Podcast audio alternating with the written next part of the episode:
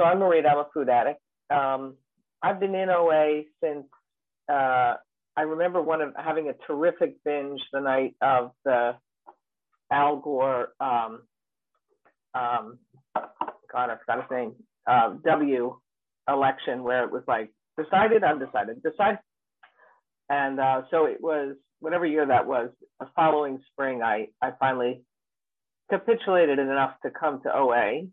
Um, I uh, I I'm I'm an I'm an um, aficionado of several addictions. My first addiction was alcohol, and I wound up in AA in, in luckily I wound up in AA in um, 1996, and I got sober, and I I picked up uh, another former addiction that I had dabbled with, which was cigarettes, to help me get sober. So that crutch lasted me for about a year and it was starting to create health problems. So I put down the cigarettes and then guess what?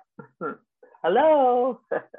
I picked up food and um, I mean, I I don't know very many food addicts who can't look back to even their youth. I mean, I was a normal sized person and I seemed to be a normal eater, but there was definitely some sort of weird things and I had some uh, some uh, instances all through my adulthood before that of you know why did I eat the whole box kind of thing, but uh, between the drinking and or the smoking and or the combination thereof, it, it seemed to keep the food and the weight at bay.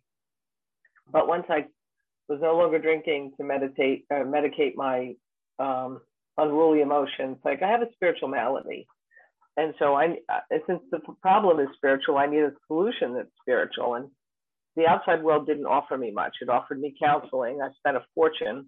I probably there are probably wings on doctors' homes from the amount of money I spent in therapy. And uh, you know, the great thing about therapy was, and I had a counselor tell me this when I went after I was sober and abstinent. I went to counseling to deal with some childhood stuff that I hadn't quite been able to expunge with the steps. And um, she once told me that people don't when people come to see her they don't really want to change. I said well why do they why would they come? What why would they pay all that money and spend all that time? And she said i said what do they want? She said they want me to tell them that it's okay it wasn't it's not their fault. That's scary isn't it? And that's true. It was everybody else's fault but marita's. So i've heard things that i love over the years in recovery like um, so, oh, my, my abstinence. So my abstinence date is April. I always get this mixed up. April 10th. April 10th, and I I just looked it up the other day because we're speaking, and I, I'm gonna, God willing, I have 14 years right now. Let's put it that way. I have 14 years, and I'm getting my topic is going to be sponsorship because I swear to God, without uh, service in general, but without service and sponsorship, there's no way I would be able to have been been abstinent this long or sober as long as I have because I'm still Marita, and Marita's very selfish, and I still have a spiritual malady. It's like heart disease. It's just because you take the pill for one day or whatever they tell you to do doesn't mean your heart disease is gone now. You can stop taking the pill to keep taking it, and you are my pill. Um, the program is is is the solution to the spiritual malady. So, uh, what happened in, in terms of my food addiction was I began overeating that year when I stopped uh, smoking. Uh, the weight started coming on pretty quick. I have this one picture of me from, uh, I think it was the following, it was a, one year later because I was going to OA, but I wasn't doing any of the things you were saying I should do because I, I, I knew you didn't like me and I didn't like you. So that was, we were even. And um, I have a picture of me. I look like a chipmunk. I have these giant cheeks. I look like a, a chipmunk. I swear to God. Uh, I gotta find. I keep looking for that picture. I can't find it. Too bad good reminder. Anyway, I heard you say things like nothing tastes as good as abstinence feels. And I mean, just the word abstinence, it sounds like abstemious. It sounds horrible and deprived and like when, you know, whatever. And, um, but what I was doing to myself with food was absolutely horrific because I knew enough about addiction from my years in AA to know that the game was over. The only way out was to completely stop something. I guess I figured primarily sugar seemed to be the problem uh, in all its um, dessert and otherwise forms. Well, I didn't know about the otherwise. Um, yeah, I uh, I I got what happened was that um, that summer I was diagnosed with uh, endometrial cancer, and I had a hysterectomy. I was 42. I had a hysterectomy, and I had a um, a, a six uh, week radiation treatment.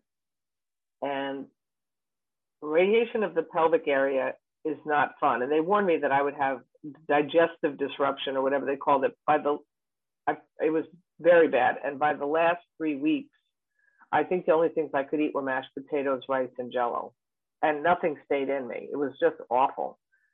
So I wasn't, I wasn't over, I wasn't, you know, in the sugar as I had been with, you know, giant sundaes and things like that. You know, secretive eating too, because I was in a relationship and I didn't want her to know what was going on.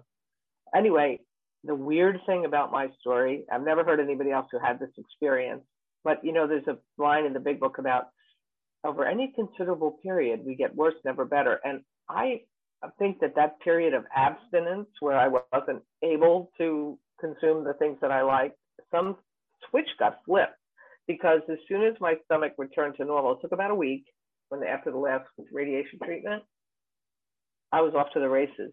I was like like the guy in the big book who doesn't drink and then he retires and he says, okay, now I can have a drink now and then, and he's dead within a couple of years.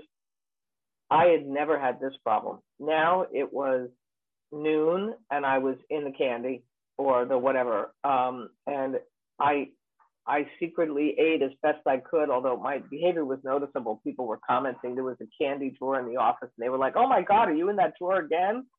You know, so I was going out to the the um the pharmacy downstairs and buying candy and hiding it in my drawer and oh it's all this insanity hiding it in the apartment uh, in my girlfriend's apartment and um, uh, just to give you an idea one night i had oreos hidden in the windowsill and um, i kept going into the bedroom and pretending to use the bathroom i, I don't know what must have thought i had a problem and um, going to get oreos and i didn't hear her coming in behind me because she was it was a rug and I and the next thing she was like right behind me and I hear like somebody right here. She goes, What are you doing?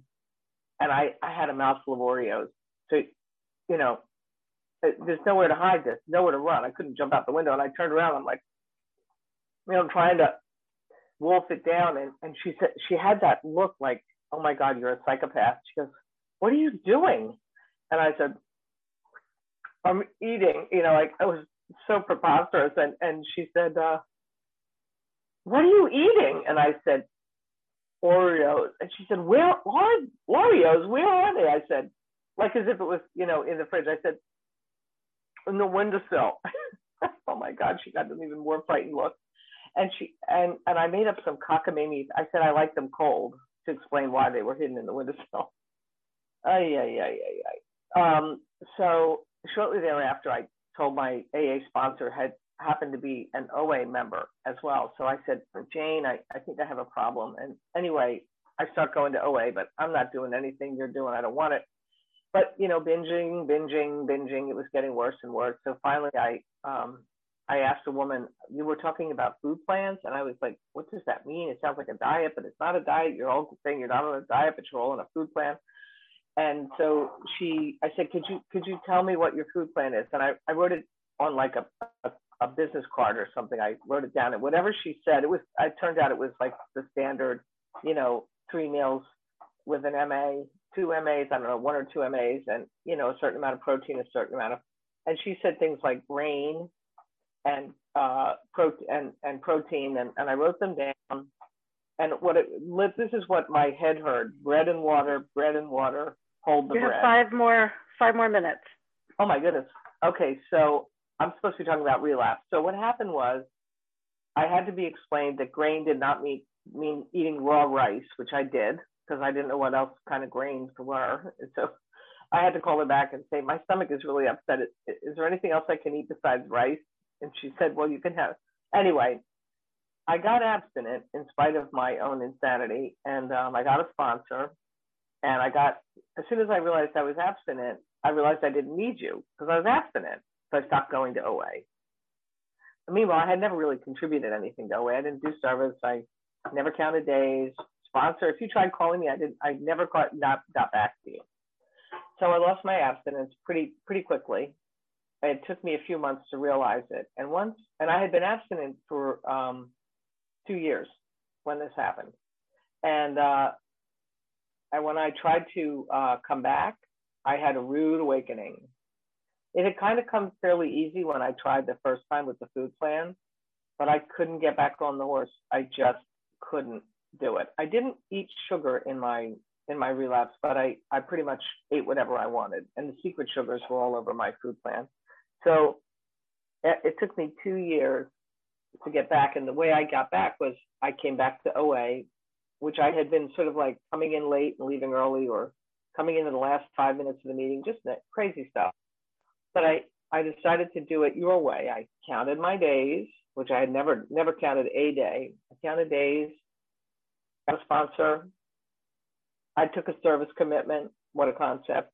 Um, as soon as I had 90 days, I started sponsoring, and um, I started t- sharing, which I had never done. And I told the truth. After a week, I picked up uh, sugar-coated nuts again. I shared about it, and I restarted my day count, and that date is my anniversary. And honestly, the reason I'm I'm abstinent today is I have a lot of sponsees. I am a big book sponsor. Um, OA introduced me to the big book because in, in New Jersey, where I live, they started an OA big book meeting.